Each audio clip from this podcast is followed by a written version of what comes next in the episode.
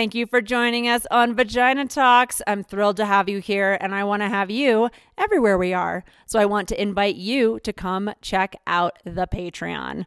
That is where you can support, become a member, join the virtual temple, get behind scenes, all the good stuff. Support this podcast so that we can keep bringing you the medicine, the free flow, the real, real, real, real talk. Would love to have you as part of the community over there. Consider yourself invited. Come on over. I'm Samantha Rise, and welcome to Vagina Talks, where we speak about, to, and from vaginas. This is a show of alchemy where we turn poison into medicine, disconnection into wisdom, and isolated wounds into communal peacemaking. Here's your host, Sophia Wise One. You already know everything they could teach you. You already know everything they could say. We are here to remind you what you already, already, already know. I just want to take a minute to acknowledge that Vagina Talks understands that gender is fluid and dynamic and goes way beyond the binary of either woman or man, she or him, and that in fact it's a living and evolving thing that's actually personal, person to person, and that our bodies, even our understanding or the ways that we experience them, can vary. It's important for me that that's something that has space here on Vagina Talks. And at the same time, I also am carrying this understanding that womanhood and the experience of the feminine and all of the female in the splitting of that binary has been injured, has been hurt, has been dismantled. And so I'm looking to have a space where the feminine and the female and the female body is reclaimed and respected and lifted and inspected and known, as well as a space that goes beyond the binary and that acknowledges that these are limited constructs, mostly put upon us, and that we're in the process of evolving into something more whole and more true. Just wanted to say that some of my guests will use incredibly binary language for whatever reason from the places that they come from. And I just wanted to let you know that Vagina Talks has a much wider understanding and it's a living one. So feel free to chime in as we go along. Without further ado, today's episode. Hello and welcome back to Vagina Talks. Oh, my darlings. I just want to say thank you right off the bat. I just feel so heard and really connected to everyone that reached out. I just, uh, since my last episode, if you're just catching me now, I just announced that I was, I'm in the process of uh, consciously uncoupling. I'm going through a uh, love, gratitude rooted divorce. And uh, was pretty raw last week, and I just wanted to take a moment and just acknowledge that and and thank you all and honor you because one of the things that came back to me was I really kept saying it's not just me right now. I know that, and so I just want to honor each of you as we continue down this path. Um, specifically, just wanted to give a shout out to Rachel and Doug and Narissa and Danica, uh, people who reached out um, in all the ways in email, on Instagram, uh, text, and the ways that people could reach out to me and finding me. So thank you for that, and I'm grateful for that. Psychic message, love bombs. I got some of those too, and uh, yeah. So just wanted to say that I'm really excited today because I'm I'm bringing someone on the show and she is a medicine walker. She's a medicine being and she has I know, I know. Like deep in my heart we're going to find out more in details, but deep in my heart I know that she has done the journey of walking away from what she was told she was supposed to do to walk into her truth. And I'm excited to be with her today in just presence and medicine and and and share our wisdom with each other. And I'm sure as we do that, um, you'll get a little bit more of an update about what's happening for me in my life. And I'll be talking more next week and all that stuff. We'll take this journey together. So without further ado, I'll bring her into the conversation with a little bit of an introduction. Hilary Booker is the founder and CEO of the Institute for Earth Based Living, where she is a researcher, thought leader, and earth based restoration guide, healer, chef, writer, artist. Her passion is earth based food, medicine and spiritual practices, and she is committed to deeply committed deeply to narratives and practices in communities that are unrepresented, underrepresented, and misrepresented in conventional health and environmental research, and to facilitating healing around narratives of violence and oppression. Her philosophical expertise is, expertise is in hybridity and creolization theories in the Caribbean. Hillary, welcome. Thank you. I'm so glad to be here today. Hmm.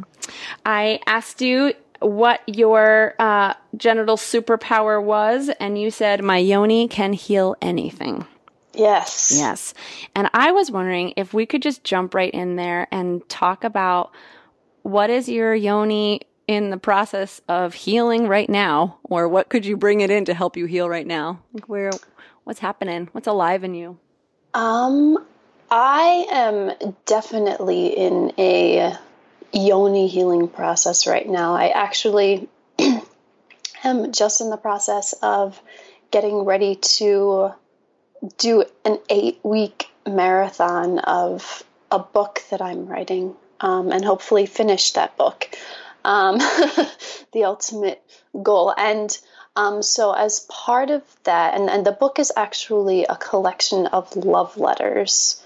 Um, and as as I'm writing that book, it's also my desire to do some yoni healing. So I'm just in the process of beginning um, a, a sort of you know yoni healing diet and also doing um, eight eight weeks of yoni steaming every day. So whoa, a lot. Yeah. Whoa, that is okay.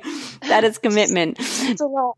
Um, yeah, it's. I mean, it's awesome. A lot of a lot of rose, yeah, rose and hibiscus, and mm. I think just um, you know, in terms of, I think so many of us um, who who have yonis, and, and it's not just the yoni; it's also, you know, feminine energy. We're in this reemergence of the wild feminine and this reemergence of the divine feminine, and you know, I am of a very strong belief that that is not relegated to people with a particular kind of body, but to just the energy in general. No matter what your body is, you have masculine and feminine energy, and so um, part of part of this healing for me is really not only about it's it's about accessing the yoni and and um, opening it up in in a in a spiritual sort of way um, to to be able to receive more than I've ever been able to receive. But I also am hoping that in that process, that will help me to give the sort of energy that I want to be conveying through this book that I'm writing. Um, and that it will be a different way of conveying, you know, the wild and divine feminine um, that I'll be able to put it on the piece of paper, you know, type it into my computer um, because I'm truly embodying it every single day. It's funny, I actually was um, talking to a very, very close and dear friend about this process, and I was like, I'm going to be a walking Valentine, just red and, and it's just going to be red and pink everywhere, all, every day, all the time. Um, so I think, you know, I have felt for most of my life, I've felt like my yoni has been pretty closed off. Mm-hmm. Um, and that she hasn't really had the opportunity to speak, um, but also just to be. Because, you know, how can how can we speak if we haven't had the opportunity to be? You know, there's just you have to sit quietly in order to speak something that's meaningful. Um, I'm a poet, so I believe in the economy of language. Um, I believe in concision. Um, and I think that there's a lot of people who talk a whole lot um, on, on all different sides with all different kinds of beliefs and don't say much. Um, and it's always my desire to say something when I speak. Um, and so I have found in my life that I say more the quieter I am and the more receptive I am.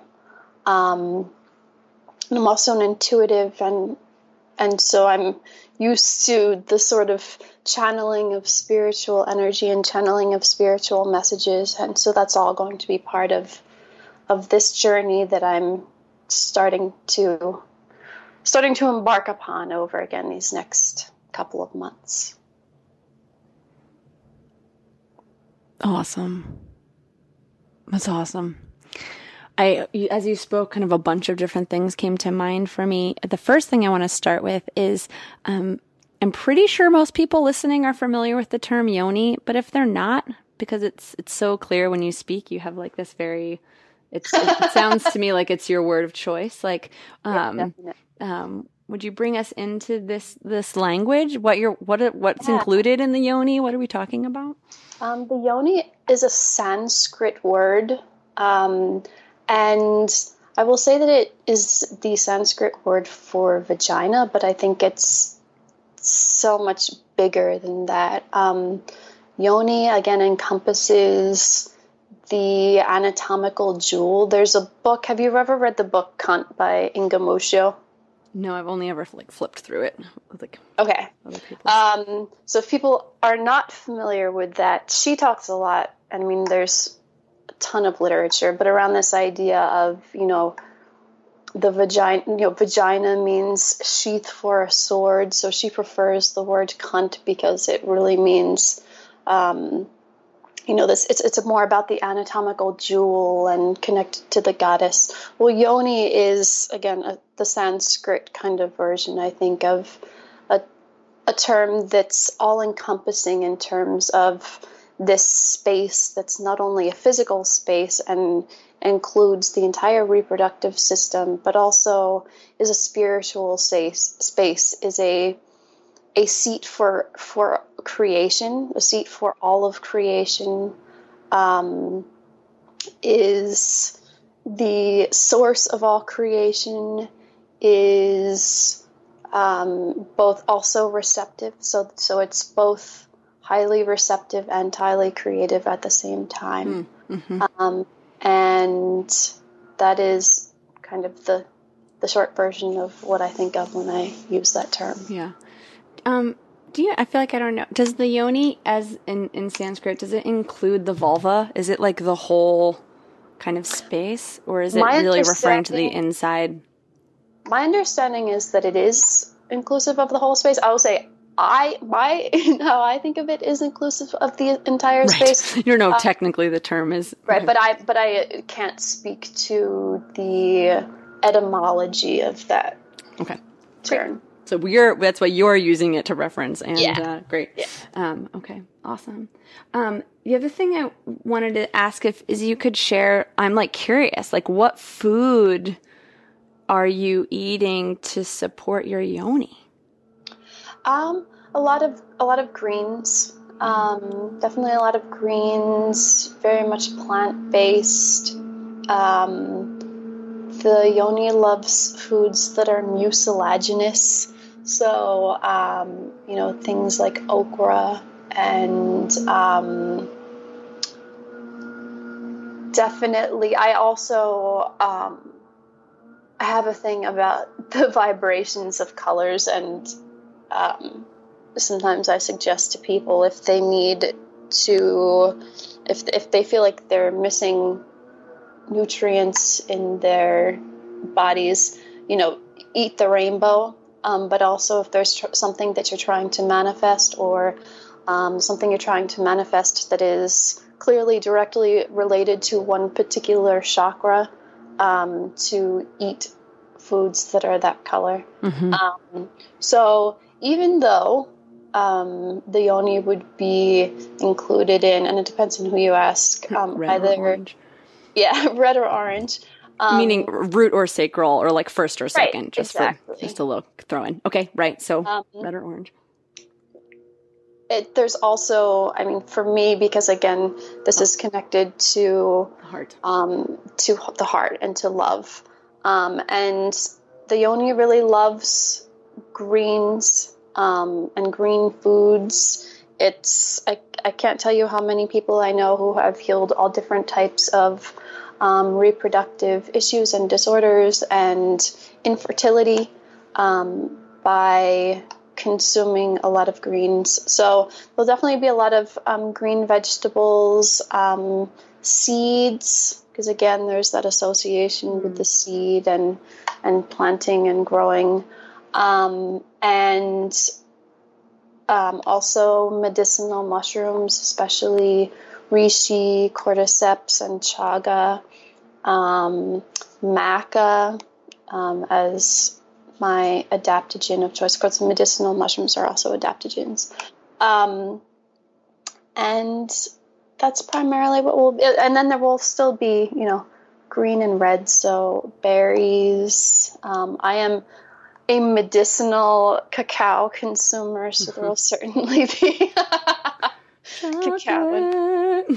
um, and and those are the primary things, you know, very kind of basic in a lot of ways, but but then prepared because again, I'm also very um, I like things to taste really, really good. And again, if I'm, I feel like if I'm connecting with, with the feminine, you know, with my pleasure center, pleasure center. that, mm. um, you know, I will be consuming these things in ways that will also be pleasurable to my taste buds. So, and I also, I'm, I'm also an astrologer and, um, Venus will be transiting my house of pleasure during this period of time. So, oh, snap. Yeah, so there'll definitely be um, pleasure involved. that brings that was like the other thing that crossed my mind. So I was um, I just took a a, a soul journey um, in the in the preparation, and um, a few months ago, um, uh, my my partner, this person I'm shifting, we're shifting our relationship agreements with, Kim, um, it was in December that we kind of started this conversation of saying, I don't know if if this partnership is is the aligned thing now. Yeah. And in in February we decided to make some space separating and I went to California for 3 weeks. So I just got back from that like a week great and almost 2 weeks ago now. A week and a half. And uh and while I was there, I like had my own it was mini but it was mighty in its own way. Um, my own kind of sexual revolution just with my own self nice. when I got there it was really was awesome. I like landed. I was ovulating. I saw a friend of mine who I just think is just delectable, and um, we hung out. And then I went back to my own place and was like in this space for like days. I was like really kind of connecting to this this uh, space of of pleasure and desire. Yes, was really awesome. And um, and I was pleasuring myself and I like much deeper than I have in a long time. And I like kind of had this like pleasurable experience of like actually tapping the cervix. And pretty quickly, it was like a flood of memories that yes just came pouring out of my cervix. And I'll be honest, I haven't made it back to the pleasure zone. Yeah.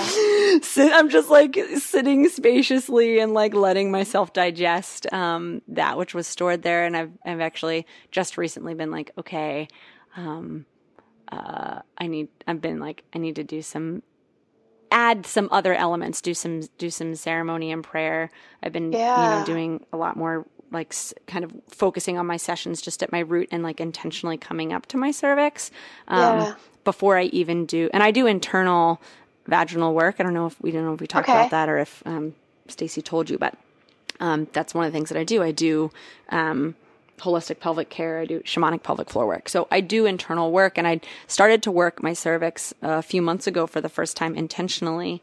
Um, but even right now, it's like I'm not even. It was just like whoo. It was like whoa. Um, so that was I, I, don't know. I just so did that feel like um, when you had that flood of memories, did that feel like a release or um, was it, you know, kind of like a release of things that needed to go in your life, or was it sort of Um, you know, like the genie's um, lamp being busted open, or how? Do, what, Yeah, what are the yeah. images that So, you would okay. associate with it? So let's see. Flood of memories that kind of went a couple different places and then kind of stopped on this one. And it kind of did a bunch of things. One, it was the it was basically the memory of the most recent time that I had really deep pleasurable sex. And that mm-hmm. the last time I had it, what poured out of me was this like confession that I needed this kind of connection and affection and experience. Mm-hmm. And so to get connected to that in this moment, it was twofold. It was grief, right? Over that the last time that happened, it was with my wife, you know, and this notion Yeah. of just being like, oh, I really like want this. And yet I don't like, what is that? You know, like, what Right. is that? And, um, so that was one piece of it. And then the second piece of it was, um, again, just this, it's like I feel this relief, like everything drops in me. That's just like, oh, I want that. like, Yeah. oh, I want that. I need that. Like my pretending, which I feel like so many of us, like fucking no matter your gender or how you identify in this world, it's like so many of us walk around in some way or another pretending that we don't, that we're not sexual beings and that we don't need Right. pleasure, that we don't need contact, that we don't need deep contact, you know, um, and the kind of time and space that it takes to have that be pleasurable, right? Like that didn't, that Yep. wasn't like just like a one, two, like that was this actually over the course of a couple days and this like whole process of this yoni opening. You're talking about this like deep Yeah. opening. It was like then I actually wanted this deep experience. Um, so it was both. It was this like release, and then I, it also was, um, and then also since then, what I kind of backed off from that was like preparing myself to kind of go back in to really let go because part of what I felt was this was my, um, my attachment. You know, Yeah, like that space, absolutely. like just being like this. It's like a territory, like you know, part of what's happening for me is that I just have I'm having this deep reclamation with this notion of like whose body, whose heart, whose sex, and Uh-huh. just being like mine, it's mine, it's mine, it's mine, and like, and I and it was it was so hijacked, you know, at such a year, early Uh-huh. age, and uh, just kind of culturally, like not even letting like just Right. even forgiving the like bullshit that was teen stupidity in a rape culture, like that wasn't uh, assault, but wasn't.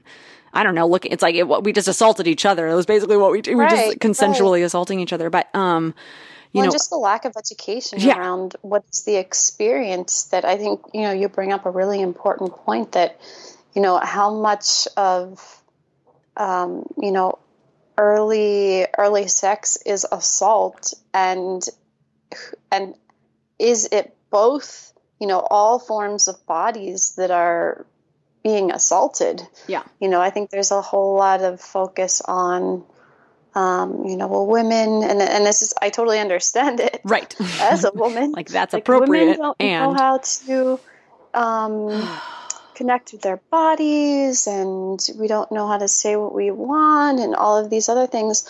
But again, how many men are actually taught that too? And again, getting back to my point about, you know, everyone has the masculine and feminine within them. Um, how many, how many men are taught that you know, rather than this kind of forcing, there's this kind of unhealthy, you know, well, I'm the man and I have to force, and this unhealthy, you must give to me. But what is the difference between that and I am allowed to receive pleasure from another person? So the feminine energy, Right. again, regardless of the body, that everyone has the right, I believe, to receive pleasure. And that's different than you have to give it to me. That's a totally different thing. But you're allowed to be calm and relaxed and open and receive something that is deeply pleasurable to you, whatever that might happen to mean for you. Um, Right. and I also believe that when we are able, again, regardless of who you are, when you're able to connect with what is truly pleasurable to you, that, you know, when you're able to connect with your desire and be open to receiving that, that is a direct route to manifesting and achieving your destiny in this lifetime. So, Say it again. really, say it again. I can't. I can't. Don't know if I can. It's okay read. with different words. Just like Um, that's like that's it. Yeah, You know. the idea that you know every every human being is given desires, and I think so much of our culture is you know so many different cultures. Let me not say one, but so many different cultures, um, because we all have many many different cultures. Um, you know, want us to repress and oppress that which gives us pleasure. Yeah. Um, and when we tap into our pleasure, when we tap into our desire, and again, we allow ourselves to receive it. So it's um, it's a calmness, it's a gentleness, it's a softness, so that when we're able to settle into, not settle, settle into our own sense of softness um, and our own sense of gentleness, and then allow ourselves to receive that which is desirable and allow ourselves to receive that which is pleasurable, that, like I said, is the direct route to finding your destiny and, and manifesting it and being it in the world and making the world a better place. And I that's a really, really um, core value that I hold. Yeah, me too. You know, I that piece of like, what do we want? You know, I took a lot of time. I lost my mind when I was 19. Took like seven years getting it back. Um, and uh, you know how that happens to some people at different times. Um, and um, you know, I um, where was I going with that? Um, pleasure, wanting. Oh, what we want. I really had to train myself at that time to step out of my what I thought I wanted patterns, Yes, right? yep. That like what I thought I wanted was so far away from what I really wanted. And so to Okay. like untangle those associations. And so I'm in this process right now after doing all of this work and really bringing my consciousness down, literally down my body, tracking my mind for years, tracking my communication skills, building them, um, fine tuning them, deepening my heart and my love and which I could only do so far until my root healed, you know, until I got there, but kind of working my way down into this notion of power and notion of self and notion of root, uh-huh. kind of working myself down into that and then working back up, right? Like, and then having Right. access to myself and going, oh, if this is the seed of who I am and this is my power and this is what I want, how does that change who I am and my will? How does that change how I love or what I love? And how does that change what I want to communicate and what's important and how I view things and how I'm processing things? And one of the things that I, has been coming to me is this memory of me being, um, it might have been middle school, but I think it was high school, being at church with my mom and going to the Mary Chapel, like going to communion and then going to the Mary Chapel and getting this message. I was wearing glasses and getting this message so clear, just praying, getting this message and saying, leave your glasses, like, leave your glasses We'll heal your eyes. Just like, leave your glasses We'll heal your eyes. I love that. And I just prayed and wept and I asked for forgiveness. I tried to gather the courage and then I couldn't. I just, and I stayed there for a long time. I think probably most of, basically the rest of the church service, like stayed there for a long time. And in the end, I gathered my courage. I took them off. I put them back on. I took them off. And then I just, but I never put them down on the altar. Like I never crossed that banister, Yeah. right? It was like I had that moment and, um, and then I just, I just prayed for forgiveness and I said, I, I can't, like, I believe you and I can't, like, that's just where I am.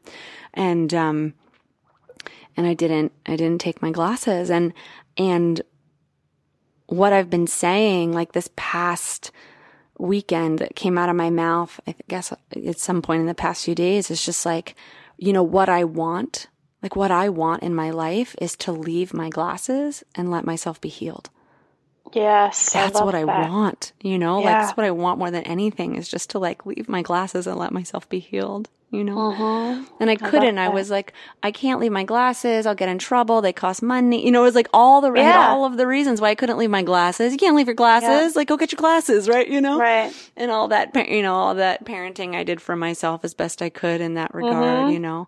And um and just and this place where I am now of just being like, I know what I want. Like I want to leave my glasses and let myself be healed. I just Right. and trust that you know it's the trusting right that the universe really does have your back Yeah. because i know for me it can be like yeah, yeah, yeah, I know the universe has my back, but I'm just gonna make sure I have this little safety net because you never know what's gonna happen. totally. Like, that's great, I believe you, but let me just make sure you know I got my little first aid kit. Right, right, right. I know, and I think about that. I think about what I've learned over the past few years. I've also been having this experience. I mean, I had it. So I have a training, have a mystery school.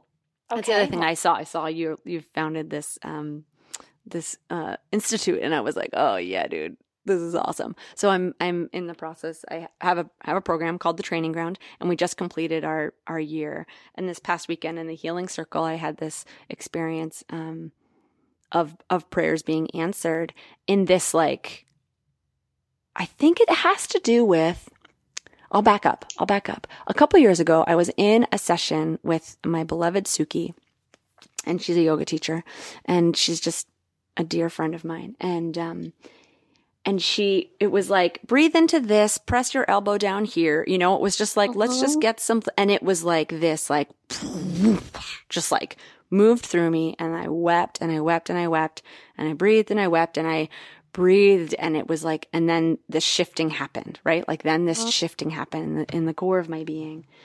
And i remember saying to suki i said i had this memory. I said i remember praying for this when i was a child. And i had this memory from outside of my body. I could see myself at four or five weeping and maybe older maybe six or seven but weeping and praying and asking um I had a lot of grief as a little tiny child and I didn't understand I mean it's it's it's it's hard for children when they live with a lot of grief because they don't Yes. they don't understand you know it's like can only cognate so much you know Yep. and I and d- you know depicting the nightmares that I had or the images that that followed me around have been really helpful over the past couple of years to see the kind of suffering that I had and and Yeah. and my resilience, my way to kind of manage it, and my courage, and all of those things. But I did. I mean, I've oh, as long as I can remember, I've prayed since a little tiny person. It was my favorite part of going to bed was when my dad and I would say our prayers, and I'd be like, I want to list everybody, and I would just like keep praying. I'm like, and God take care. Just like my favorite part, right? It's like, what do I want to do? I just want to pray all the time.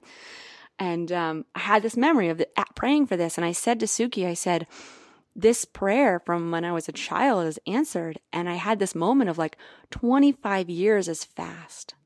hmm 25 years is so fast. It is. Like for the depth of the prayer that was coming out of me as this little child, that was really the heart of me praying for just peace and wholeness and mm-hmm. and relief and like all of whatever that heartache, like Hashem, that like God understood what I mm-hmm. was weeping for, you know, and to mm-hmm. have that given to me in 25 years is like so fucking fast, like so fast. And so the other part of that trust that you talk about, which is like to leave my glasses and to leave them, even if when I walk out, right?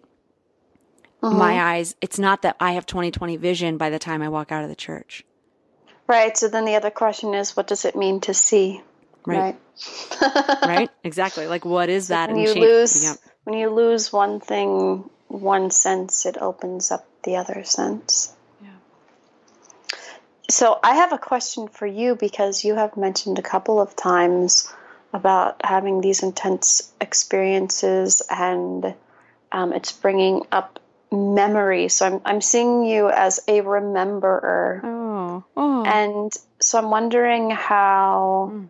sort of being a rememberer is a piece of or contributes to in some kind of way your work as a healer yeah. because it also strikes me that when you talk about you know doing the prayers and having the memories as a small child that perhaps there's past life work there and if you're a shamanic practitioner i am making a large assumption that perhaps that kind of work is something that's at least minimally integrated Oh, into I throw down you hard. do. Yeah. I'm there. Yeah. Yeah. So, um, so I want to know more about how um, memory and being a remember is part of your identity as a healer. an incredibly potent question. Nobody's asked me that or caught that in the way that you have, but I can say that I have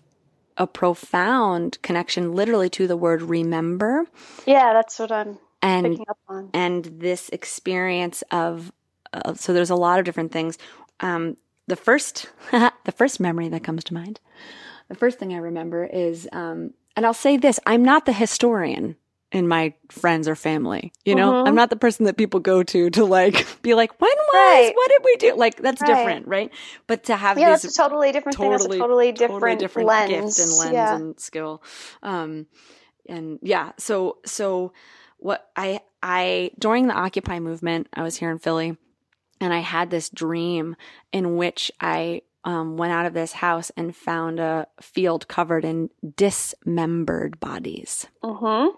And the whole dream was about remembering Mm-hmm. the bodies. Mhm. Um, and one of the primary things that I do in the training ground specifically, um, and I'm, uh, is the, the perspective that I work on is this, um, what I refer to sometimes as reweaving our ancestral tapestry Yes. and um, remembering our ancestral practices Mhm. while also bringing through our unique practices alive and now right so it's not yep. just about kind of going back to when it was perfect right to like to, Right. but to to restore and to reweave or to remember um Mhm. to to piece back together um th- what I have found is that it's the it's all there. It's like all there in Mhm. in pieces, um, Mhm. and and and the ability to to catch them and to bring them together is absolutely it's just it's really delightful to have you say that it's abs- i would absolutely say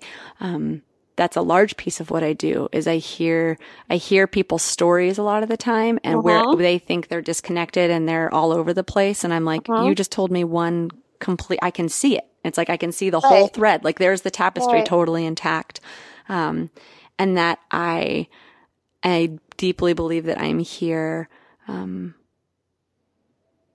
to, and honestly, if I'm really honest right now, which is feels like very vulnerable, and I'm gonna do, and it's not really a question, but to like have that feeling rise in me, like behind my eyes, I am stepping into the place of I actually feel very remembered now, Yeah. and Yeah. I, I don't feel um, the same. That's my prayers being answered. I mean, I prayed to feel free my whole as long as I can remember to feel free, and that was the experience that I had this weekend laying there and it was this experience like literally this experience i was like i experienced freedom like free Uh-huh. what free was and having this experience of i never expected to have that before i died ever Yeah. never expected to have that experience. And there I was undeniably just weeping with gratitude. It was just like, this is it. This is it. This is it. This is it. Like no one could have promised me or given me anything that would have made me believe it except for the faith that I had to know to pray for it.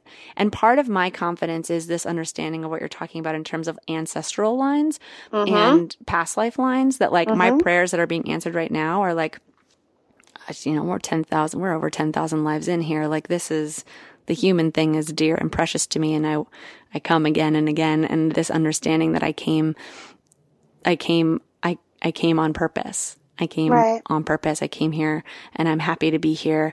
Uh, and being a human is wild and weird. And it's also a gift and it's also an opportunity and it's also my work to be here in this way. Um, and I think that's again, that's like why it's like that notion of like all I want. So that, so that remembering is, very, is, is astute, Hillary, astute. That's like very, that's, um, that's really my jam is really, really my jam. You know, one of my biggest things is like this idea of, um, I don't want to teach anybody how to do what I do. I'm like not Right. interested. I just like can't, I don't have it in me. Yep. I'm like, I just can't. That's like, I'll teach you how to do what I do if it's a stepping stone. I will share some things with you as a stepping stone until you know how to be you and listen to your guides and your ancestors and your blood and your bones, you know, and your your song.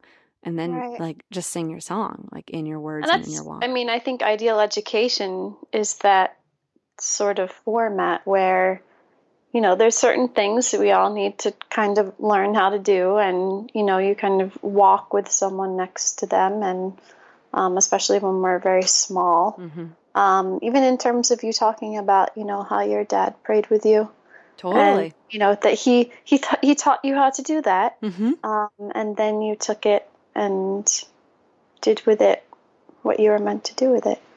Yeah, and and, and it's like that notion too, where it's like my mom, when my mom would put me to bed, sometimes I would ask her to sing my prayers. She, I'm sure she, I did that because she did sing them, right? Yeah. but I have this memory of singing them. And I remember coming to her one time because she had all these lullabies that I loved. And as I got older in my teen years, I would say, teach me the, like, I want to know these songs. She would teach me them. Mm-hmm. And I'd say this one, I was like, I always get this, I, I hear it in my head. It's like, forever and yeah, ever and ever and ever, hallowed will it be thy name. And it's like the Lord's Prayer, but it's this one part. And I'd be like, how does that one go?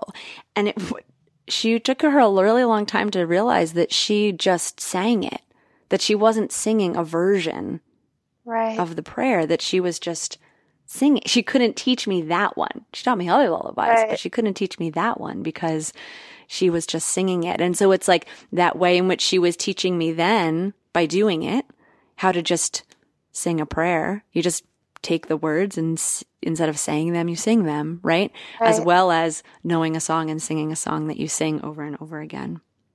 Yeah. I love that. Hmm.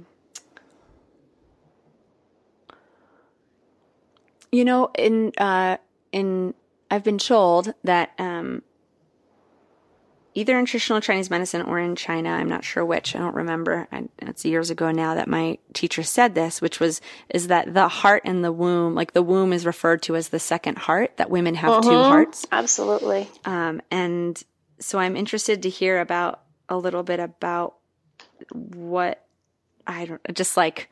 I think you'll catch it. Love letters your healing, your weaving, your womb, and your heart song. Um, like what brought you to, what's bringing you through with that, with this project? Um, I think it's definitely, I mean, for me, absolutely the, um, there's a deep connection between opening the yoni, opening the womb, um, and opening the heart. Um,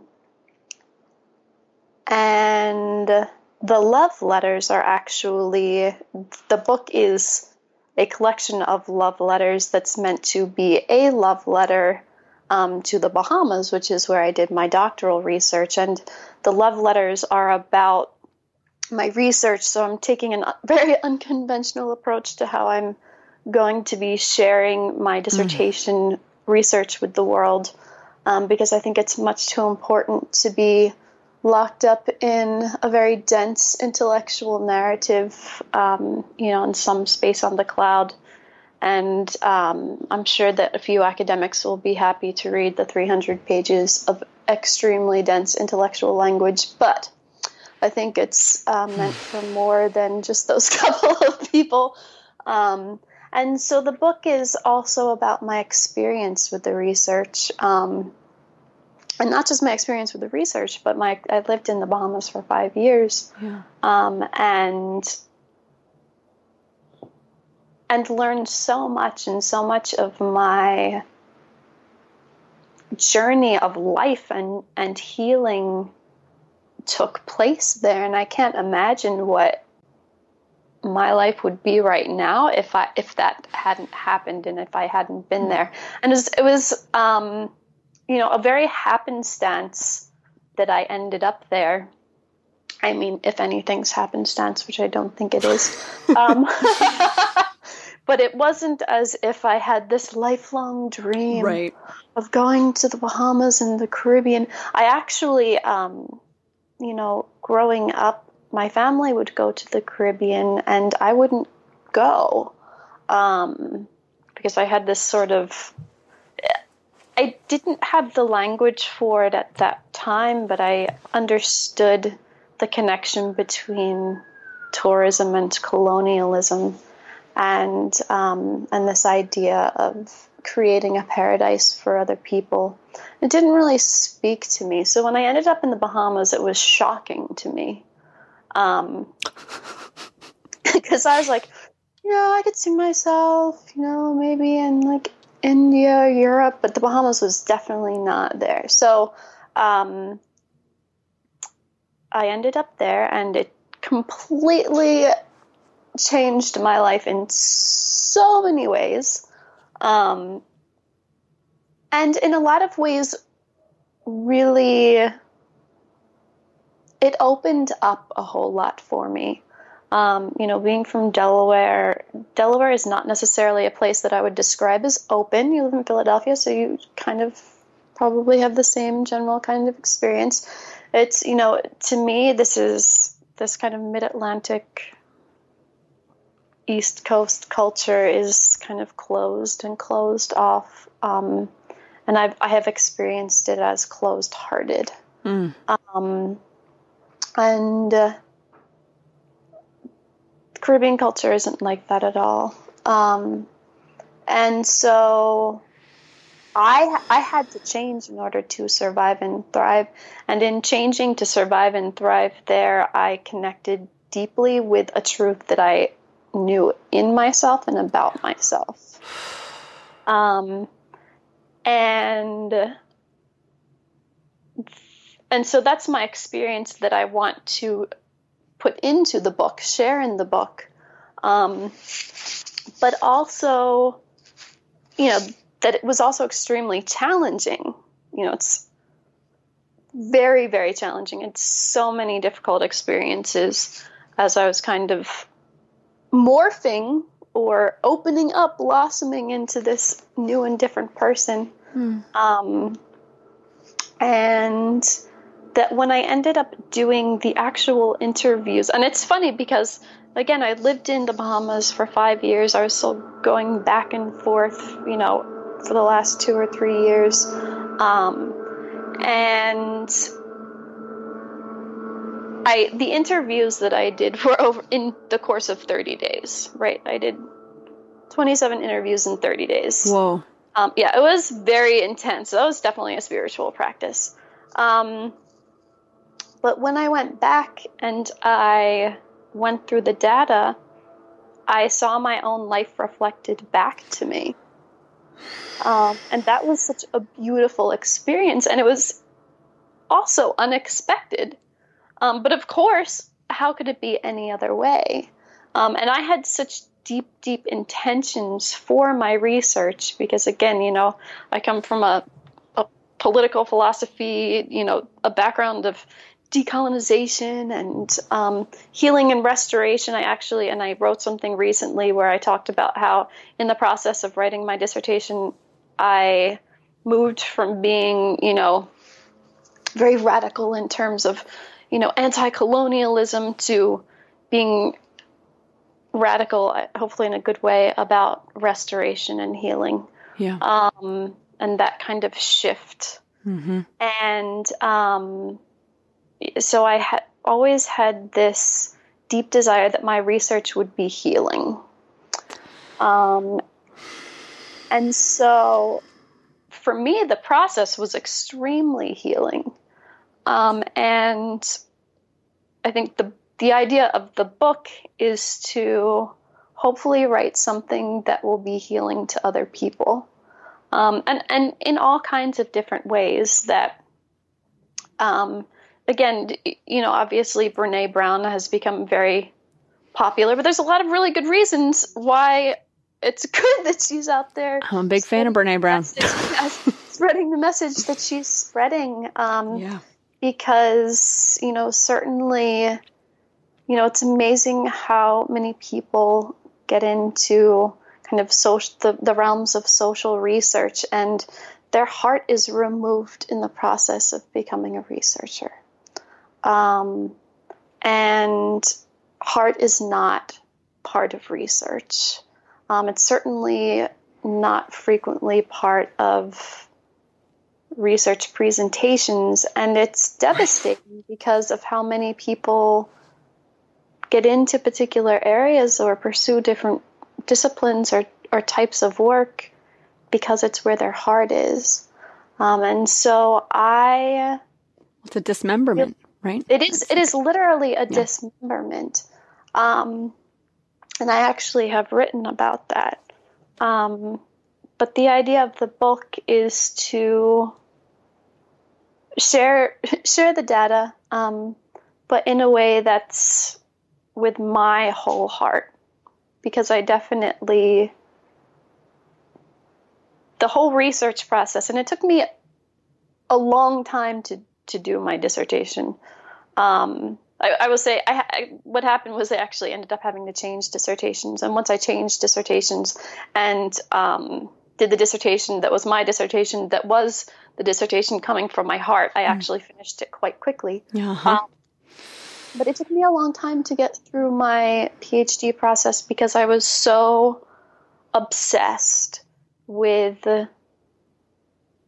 not dismembering myself or other people or my research right. or this place um, in the process of doing my research and my dissertation. And so um, I've been really fortunate to, in addition to writing my dissertation, which I'm really proud of because it's really like three dissertations, um, I also um, created a spoken word version of my dissertation. Hmm. and I presented that in the, in Nassau in the Bahamas, and um, I also was extremely fortunate to receive a um, an artist research residency at the National Art Gallery of the Bahamas for a um, a biannual exhibition that they do, and got to create this um, temporary dining club and also healing space, which I called the Moonflower Room hmm. for a month um, back in 2016. And so I've had all these opportunities to um, share my dissertation research in different ways, and this is kind of almost feels like the capstone if you can if you can imagine having a capstone to a dissertation but it was sure my, yeah just keep going just keep oh, it was my desire to be able to articulate the message in a lot of different languages and a lot of different forms and expressions, which is also part of my theoretical background. And so it's what I'm doing to maintain my theoretical integrity. Um, and and yeah, to to write with my whole heart and about how it's the research itself is about people's intentional food practices and the relationships between people's intentional food practices and their journeys of consciousness and their journeys of healing and personal decolonization. And um, the book is about the book is about um, how it's about those journeys of, of healing and restoration and decolonization and about how those stories also reflected to me my own journey of healing and restoration and decolonization. Um, so it's definitely a, a wholehearted, wholehearted book, um, and I'm really excited about it.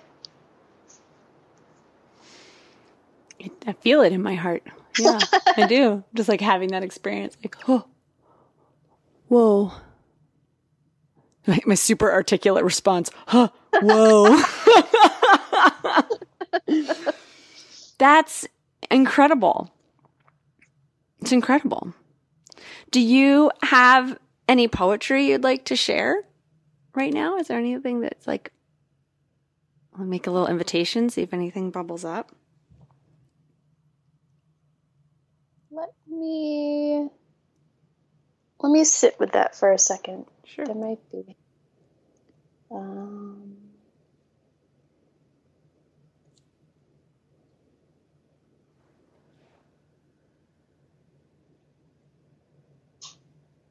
I, I can't think of anything that I feel like this would be the right thing, the right time to share a particular thing.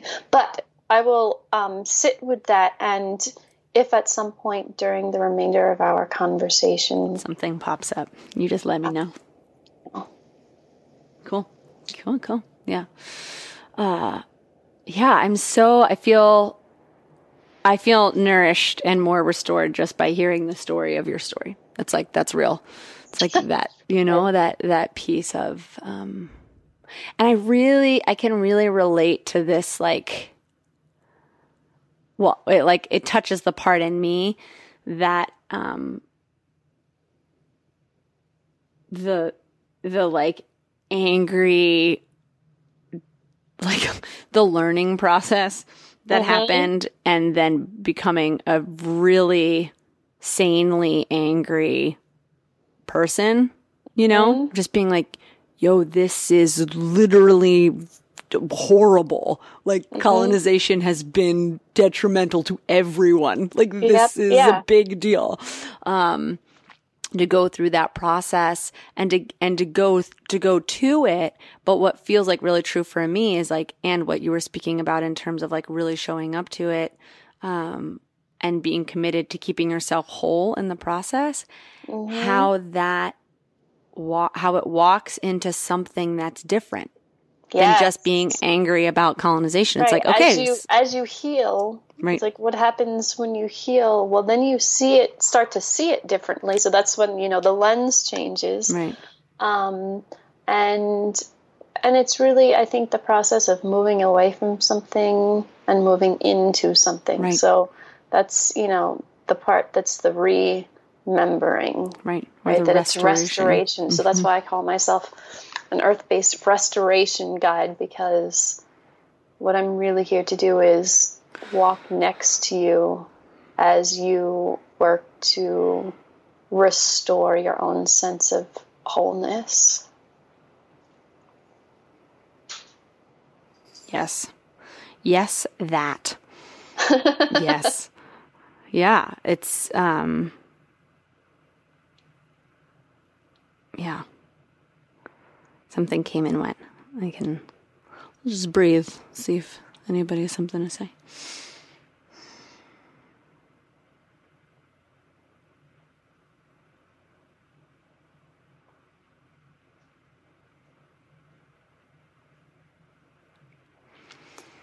Yeah, there's it's like it's it's like something that's right there. It's it's this piece of um you know it is. It's that piece of, you know, when the fighting when the like fighting, the colonizing, when the like heat behind that falls out for me was like that it just I didn't I just didn't it's like that notion of like I don't have it in me to like it's just not there.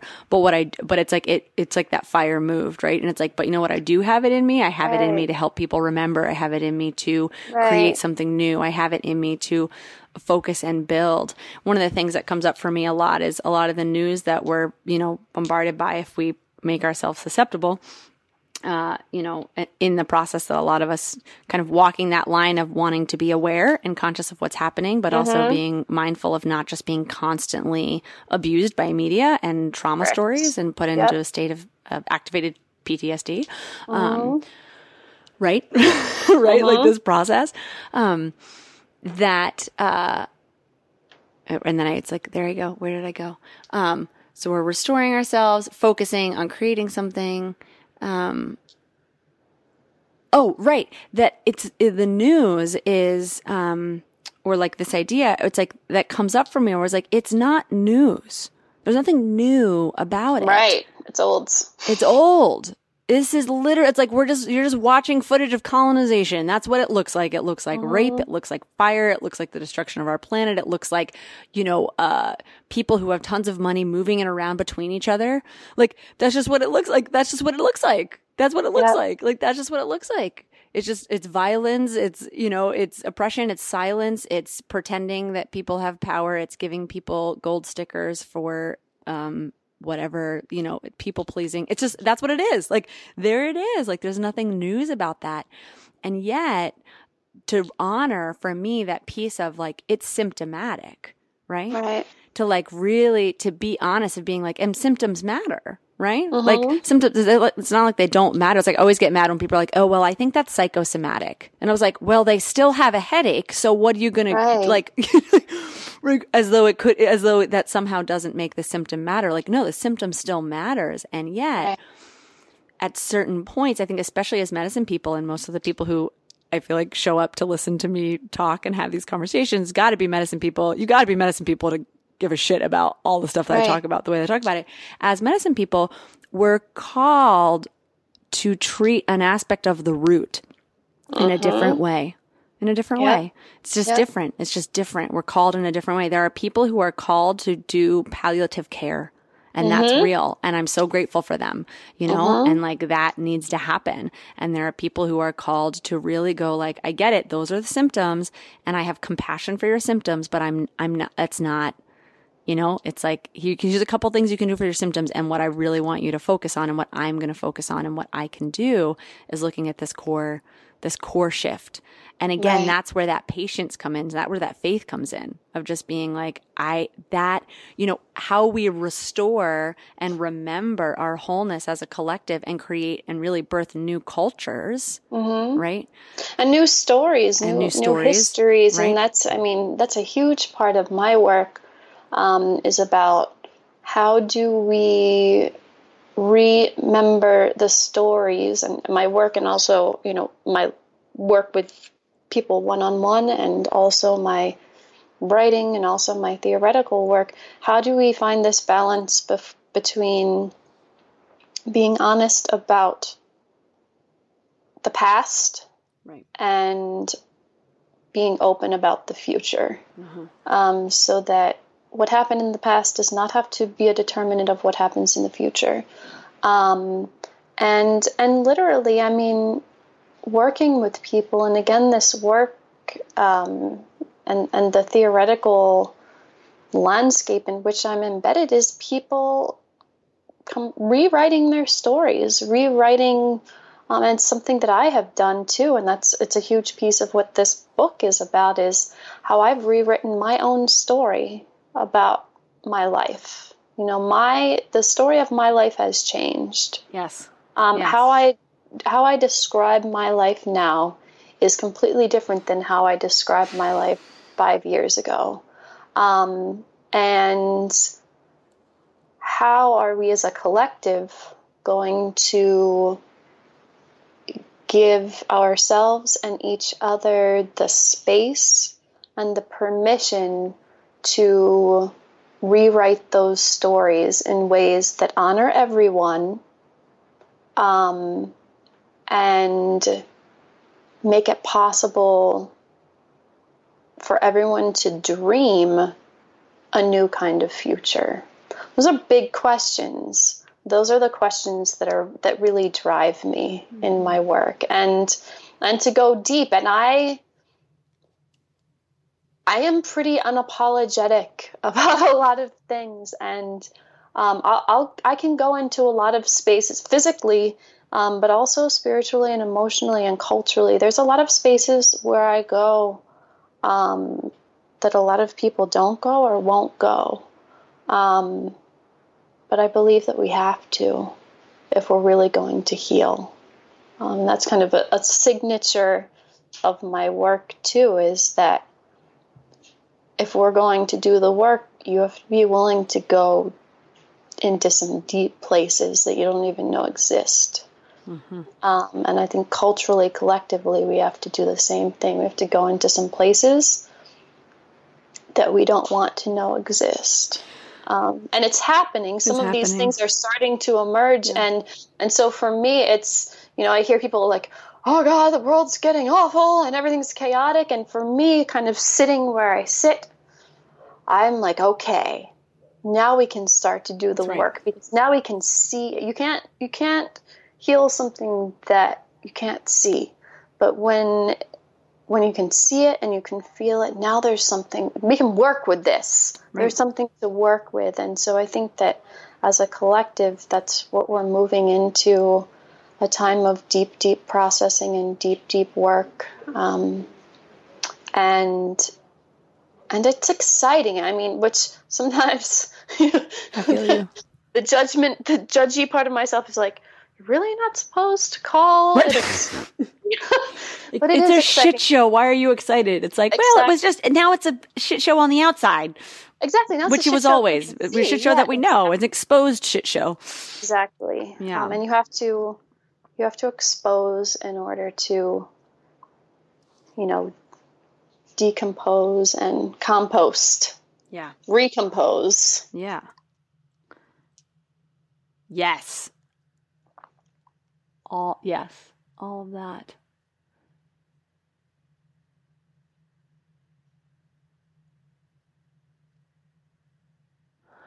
You know, one of my favorite things to do sometimes is to listen to the popular, to listen to pop music, and um, and uh, and then like make these playlists. I like put them on. Like I have a a playlist on my Spotify that's like I think I'm I think I'm funny. Um, I was like, it's called Healing Session Playlist One, but I've never made a Healing Session Playlist Two. I just keep adding songs to the one playlist. It's just like getting longer and longer. And it's like a combination of like didgeridoo and bell tracks and then just like pop music. And just it. like You should become. You should, um, you know, get some DJ skills and start mixing that together. Yeah, exactly. I think it would be totally popular because, first of all, I mean, anytime any kind of remix is great, and I think that kind of stuff. It's like, do you have, are you familiar with this, um, like Indian dub culture? This Indian dub um, music movement. I, I'm like totally obsessed with it. I am about to be. I am about to be. Uh, I love dubstep because I think it's it's the soundtrack to spell casting. People used to say to me, "I'm like, they're like, how do you dance to dubstep?" And I was like, you just have to pretend you're casting very big physical spells, and then and then it will make sense forever, forever and a day. That's just it's what's it's, it's the soundscape to spellcasting. So I'm a huge Yeah. dub fan. So I'm psyched about Indian dubstep. Um, yeah, so it's you know, like dub step for your yoga session. That's how I use it, and it's yeah. for sure, for sure, for sure. I will. I will send you some stuff. Send me Actually, some I will. Um, I'll connect with you on Spotify. Then Oh, it'll be much easier. just do that on the Spotify. Um, I'm Sophia Hoffer Perkins on Spotify, but not for long. It's a few, very few.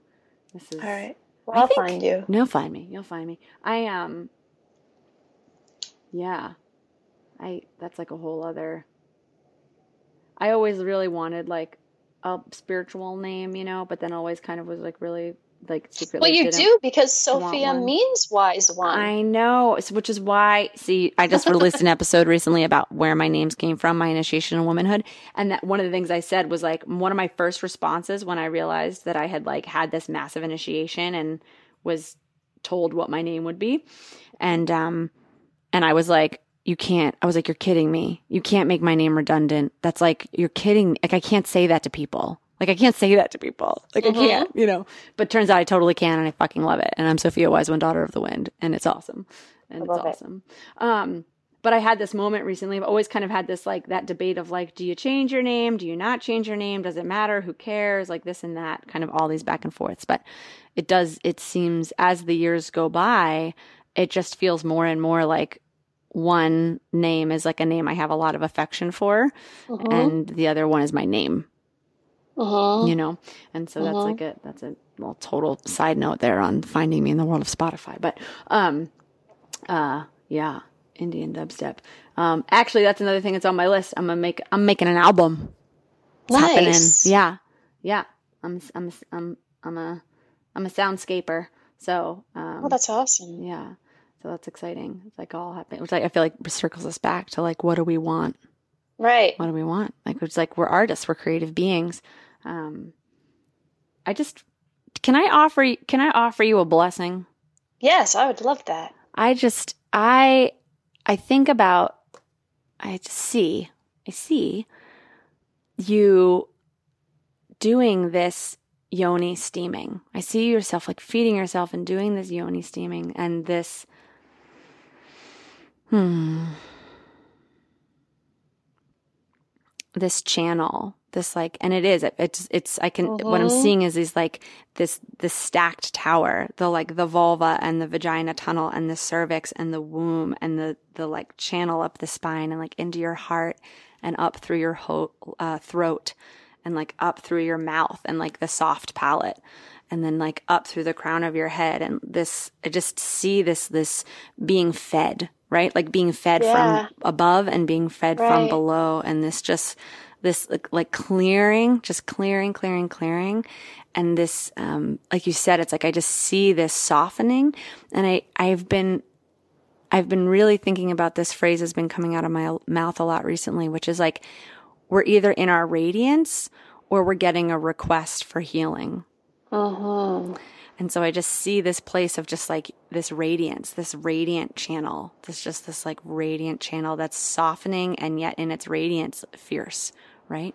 So just Yeah. this so I just see that every day, this like this clearing and softening and and resilient, um, and just the heart, the like heart song and the womb song and the throat song, like this, just this, and that's what I'm seeing is this this um, as it clears this um, sinking, this like Yeah. sinking into, and then this like a like that one heartbeat, like the heartbeat of the womb and the heartbeat of the throat, the heartbeat of the heart, like becoming one like one heartbeat and from that place like the work and the the letters and the love and the truth like the the restoration through love through honoring through acknowledging Yeah. just just pouring forth Thank you so much. I really appreciate that.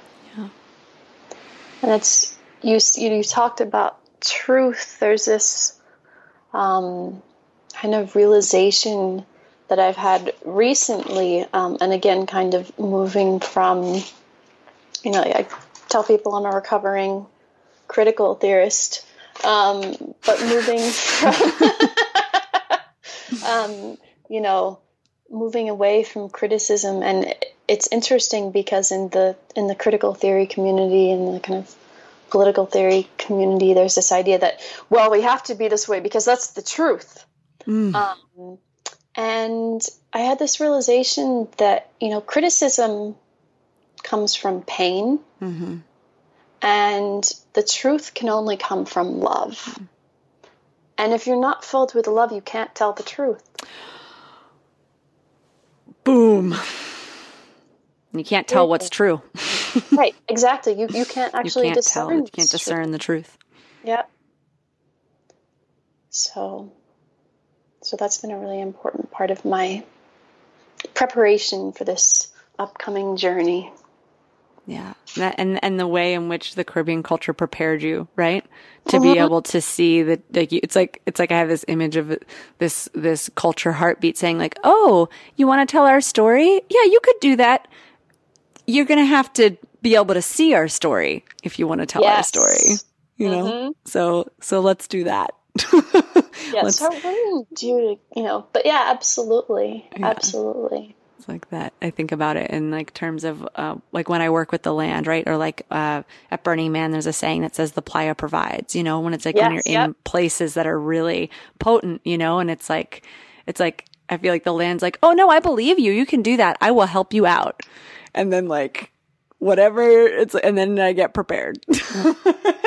Right, to, right. to my pleasure or to not my pleasure. Mhm, I, exactly. I, I am those those prayers or requests are answered. Um, Yeah, Yeah. it's it's it, that reminds me. Do you know who Nadia Bolz-Weber is? No. She is a Lutheran pastor in Denver. Uh-huh. and um, she is amazing. She, though, talks about how you know in her life she becoming a pastor was definitely not the first thing that she thought was going to happen in her life. And um, you know, she talks about she's a recovering alcoholic, and she had spent her entire life kind of you know having this tragic sense of herself and feeling like it was going to be okay if she you know died soon and she started recovering and what she thought she was going to do with her life. She's like, and then God came and kind of plucked me up and was like, that's cute. That Right. that's what you think your life is going to be like. I'm just going to go put you over here. Um, and that's exactly how she says it. And she's also a former stand-up comic, so she's also hilarious in her delivery and, and like curses. She's just I love her sexy. already. Yeah, definitely look her up because I think she's who many of us would love to have had as our spiritual leaders Uh-huh. uh-huh. as children. Um, Yeah. But yeah, it's that same idea that, well, that's cute, that Right. that's what you thought your life was going to be like. We're just going to put you over here, and this is what's really going to allow you to grow and be the truth of, of who you are. Yeah. So, I'm just gonna pluck you up and put you over here. I'm just here. going to put you over here now. That's total. I walked away at the end of after feeling free. What came through me in this place, what kept coming out of my mouth was I kept saying like, I can let God do it. I can let God do it. I can let God do it. And then I was like, oh shit. It like shifted and I was like, I let God do it. I let God do it. I let God do it. I let God do it. I let God do it. You know, that's like totally where I'm walking right now. It's like totally like getting plucked and am in for the ride, which I've done before. You know, I think one of the things I've been thinking about a lot recently, which is like, you know, I really learned how to have the courage to let my life fall apart when it was a wreck already, Mm-hmm. you know? And, uh, and I'm in this really sacred, tender place where like my life is not a wreck. My relationship is not horrible. My, you know, it's like I have this beautiful, beautiful life. And, um, Mhm. and and to choose to let that go right like that like i was prepared and and and learned the skills and and and and have the faith to let a really beautiful precious life to say to let that be the offering it's like one thing to let, give your life Yes. to, as an offering to god when it's like fucking shitty and painful every day Mhm. um, which I did, uh, and begged for healing and guidance, and I got it. And uh, and so when to be guided in that same place and being like, I already did give you my life, so I'm just gonna follow through on that part now. yeah, I totally get it. I totally get it. We're like, well, you know, we've we've been here before, so I know I'm gonna be fine. So Yeah. just you know, keep going. Here we go. Walk in love, walk in love, walk in love. Stop and look around. Walk in love, walk in love. Yeah. Walk in love. Well, I have two closing questions, and one Okay. of and you already kind of went in. I got very excited when we were talking earlier because I was like, "Ooh, she doesn't know my closing questions." um, but uh, the second one is just if uh, the, the second to last. The next one is um, people want to connect with you. They want to find you. You know, you'll have the social media things that you put up and things like that on the sh- in the show notes. But um, you know, how do you? Is there a way you want to invite people to get connected or anything you want to share with people before we kind of close out today? This is your this is your moment. Here's the mic. Hilary. Okay. Yeah. Um, definitely. I have a website which is www.institute dot institute for earth based living dot com. So it's kind of long. Um, my um, business, my offering to the world is the Institute for Earth Based Living. So Earth Based Institute for Earth Based Living.com is my website. I also have a Facebook page, which is the Institute for Earth Based Living. I also have um, a Facebook page, which is the Rosehip Road Trip, which is my current research project about earth based food medicine and spiritual practices, um, mostly in this mid Atlantic area at this time. Um, and uh, what else? I'm also on Instagram. I love Instagram. Um, as Hilary B130, and that's my name is spelled with one L. So H I L A R Y B130, and also Institute for Earth Based Living, um, and also Rosehip Road Trip. Awesome. Thank you. hmm So here's our closing question. Okay. Where are we going? I want you to help paint a picture of what this restored, remembered, cultured, um, like recultured birth, new earth place that we're going, that we believe is possible, that we dedicate our everyday to. Um, you know, that phrase of, uh, like, if you don't know where you're headed, you might end up where you're going. And so helping helping us get clear on where we're going. What does it look like? What does it feel like? What does it smell like? Um, where where are we headed? What is this? What does this restored, remembered um, planet, life, culture look like? Feel like? Um, I think it smells like night blooming jasmine. Oh, just one of my most favorite intoxicating smells in the entire world. Um, I have a deep faith that everything is going to be okay. Um, that I, I think that in the more immediate future, there's probably a little bit of there's going to be some challenges. There's going to be some rockiness, and there's definitely going to be loss because, um, you know, as a scientist, I, I do still believe in um, the laws of physics, and that in order for new things to come about, something has to die. And so I think birth is always um, a result of death. It's, you know, it's funny you talked about some people need to be palliative care workers, and I believe palliative care workers are actually midwives. Um, I actually happen to know a lot of people who happen to be both, which I love. Yeah. Um, and I think so. I, I think that there's going to be some challenges, but ultimately, I think we are moving into a world that will be kaleidoscopic. Um, I think we're moving into a mosaicized world. I think we're moving into a world where there's space for an interstices for love to move in ways that it's never moved before. Um, I think that um, we're moving into a love where there's a, a world, well, and a love where mm-hmm. there's a lot more spaciousness, um, where people are free to be everything that they are. And um, I think it's going to look completely different than what probably a lot of people think about when they think of what it means to be completely who you are.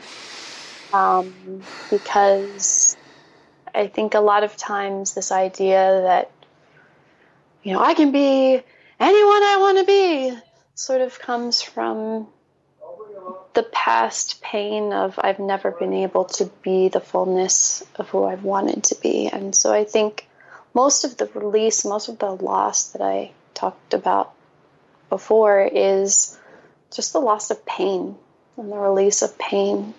Um, and I think that we're moving into a world where everyone has will have the ability to move freely in love and from love. Um, and that everyone will have the opportunity to live into the fullness of who they are. I, I don't know that, I don't think that means that everyone will necessarily take the opportunity, um, but that at least everyone will have it. Hmm. And um, and if they take that opportunity, which is true now, too, then they'll be transformed and be a different kind of being than they ever imagined they could be. And if they don't, they can't blame anyone else. So that's kind of what I envision for the future of this world. Thank you, Hilary. Thank you. This has been such a wonderful conversation, and I'm looking forward to staying in touch. Yeah, me too. I just want to thank everybody for listening and being with us today, taking this journey. I feel healed and nourished by our time. I hope you have been as well. Yeah, just, absolutely. Uh, I, I I love that. Yay! Everybody's nourished and healed. It's the it's the future. The future is now.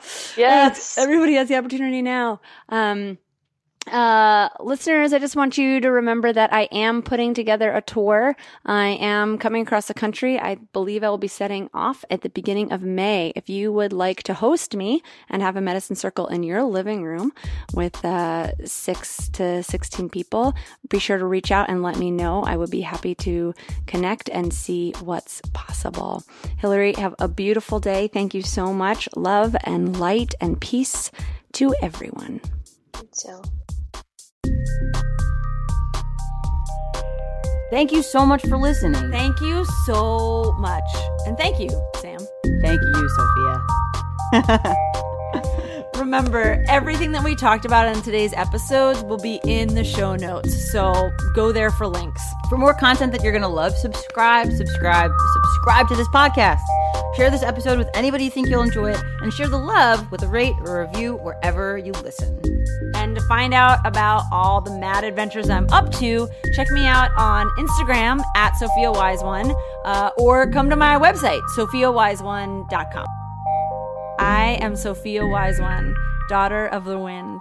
I am calling you to rise up, rise up, rise up, rise up and take your place. Thank you, gorgeous. I am thrilled and grateful for your support listening to this podcast. I want to invite you to come check out the Patreon. If you think this podcast is the business and you're grateful that it exists, I want you to know I'm grateful that you exist. Come join the Patreon. I call it the temple. We are healing, we are musicking, we are podcasting, we are together. Come check it out. You can find it through Patreon backslash Sophia Wise One or through my website, sophiawiseone.com.